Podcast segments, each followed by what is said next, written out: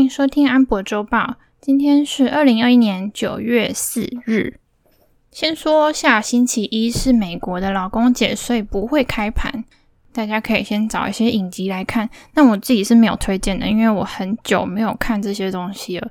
我大概一个礼拜只有休息礼拜天，然后礼拜天的时候会看一下韩国综艺节目，两天一夜这样，舒压型的。然后上周末的时候。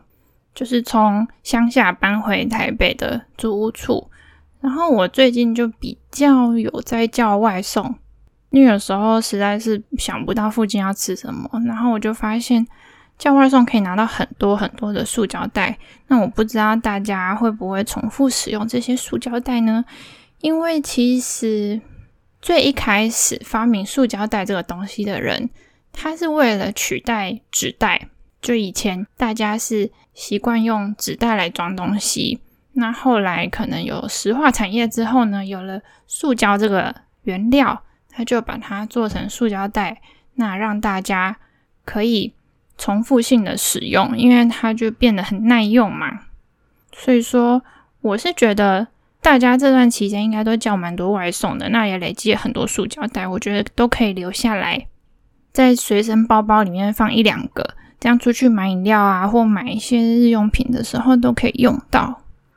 国中的时候啊，有一个班导师，他会在我们吃完早餐之后，去教室的垃圾桶里面翻我们丢掉的塑胶袋，然后把它折整齐，收集起来。当时我们其实都因为也一方面是不喜欢那个老师，而且他是那时候唯一会打人的国中老师。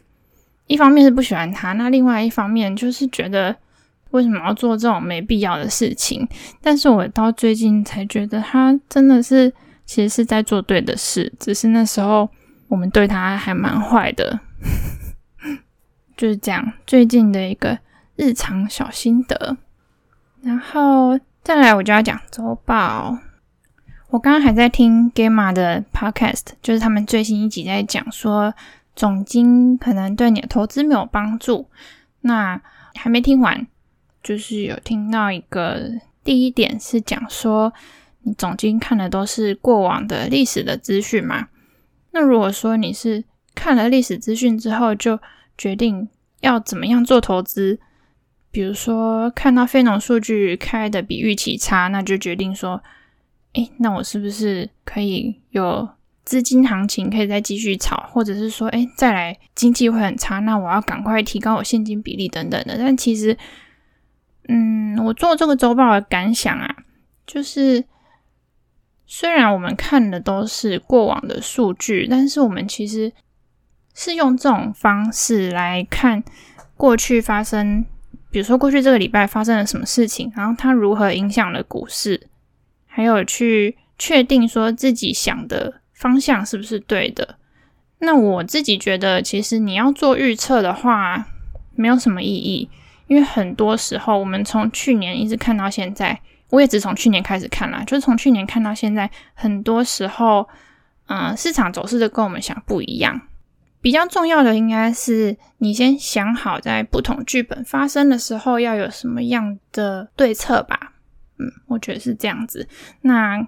周报对我自己来说，我自己在使用上是觉得它可以印证说现在的经济状态是怎么样，帮助自己去想，嗯，那我应该接下来采用哪一个剧本的机会比较高？嗯，所以我们现在要来看非农数据。那这一次八月的数据呢，它其实我们还记得前两个月都是增加了接近一百万的人数，但是呢。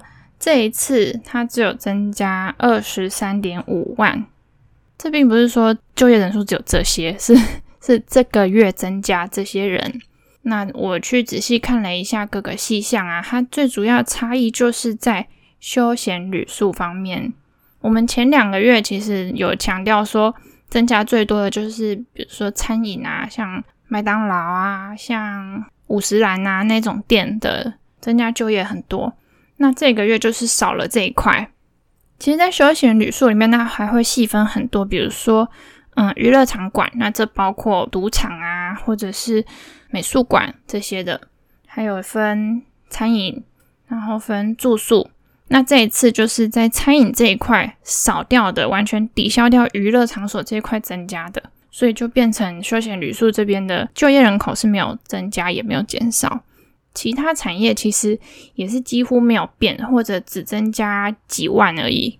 整个加起来就变成这个月只有二十三点五万。关于这部分，我觉得主要还是受到那个。疫情影响，因为现在他们的确诊、跟住院、跟死亡人数都有在往上走，只是没有像去年底那么严重。但是其实整体趋势就包括失业率降低，还有非劳动人口减少、平均时薪提高，其实这些都算是有在趋势上，所以我觉得并没有太严重。我觉得你没办法说这个非农就业数据完全就只能归咎于疫情，因为疫情它会影响的应该是我刚刚讲的那些餐饮啊、旅宿跟娱乐的就业，就是他们需要跟很多人接触。那有些人可能就觉得现在疫情很严重，我怕确诊嘛，所以就不去找这方面的工作。但是其他方面的工作还是还是有人会去做的。像这一次增加最多的就是专业服务。像是会计啊，或者技术顾问那些不需要直接面对人群的工作。哦，我还要提一件事情，就是非农它的统计时间是月中到月中，而不是月初到月底，所以有可能八月中以后的数据还没有反映在上面。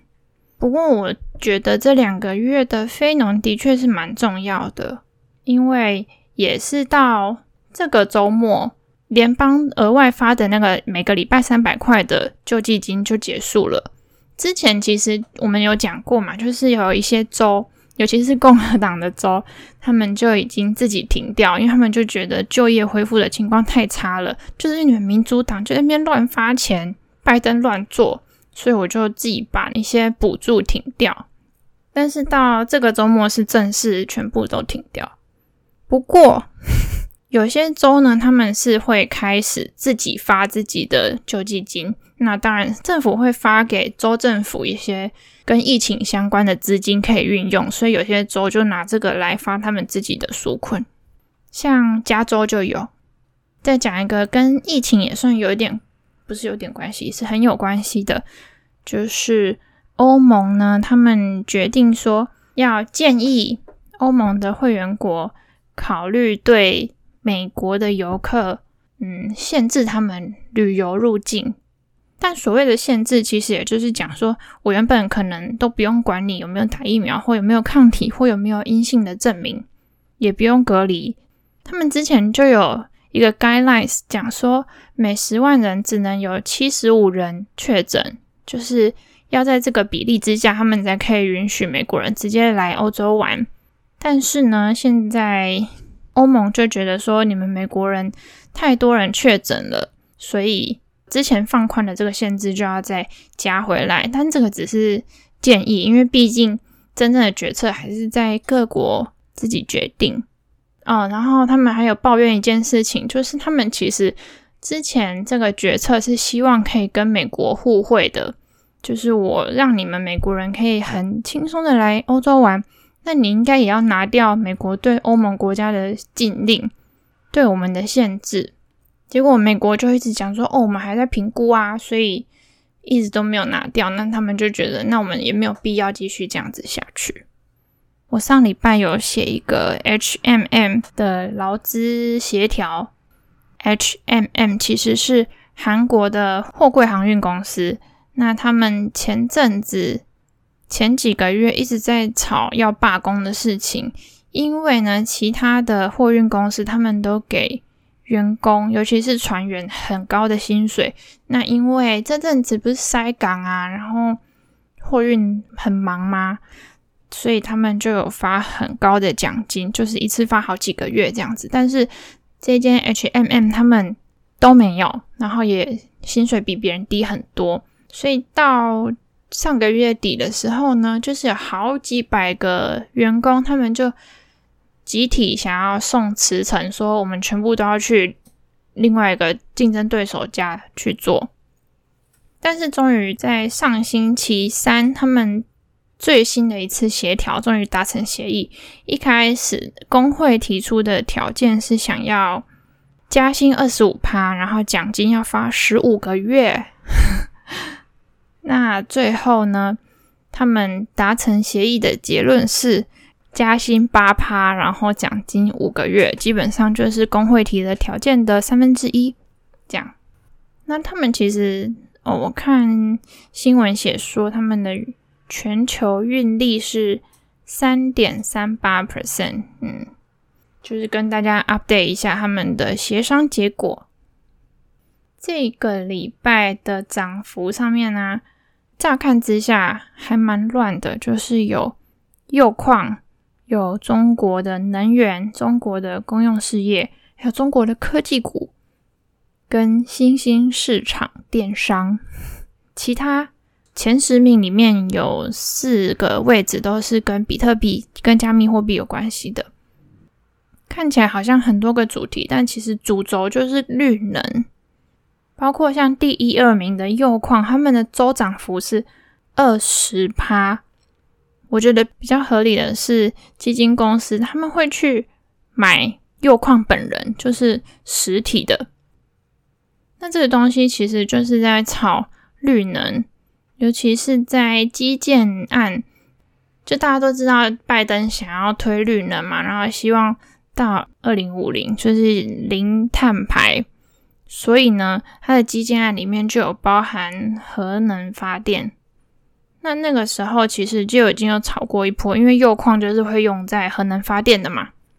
那这一次也是，你们可以去查铀的 spot market 的价格，其实在上个礼拜就飙得非常多，所以相关的公司他们的股价也飙得非常多，就导致说相关的 ETF 它就涨幅就很夸张。而且从上礼拜就已经开始涨，然后中国的能源和公用事业啊，就是他们最近在炒碳中和概念股。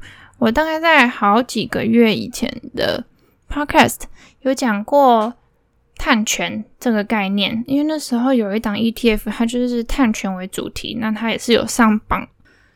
所谓的碳权呢，就是我假设原本是做火力发电的。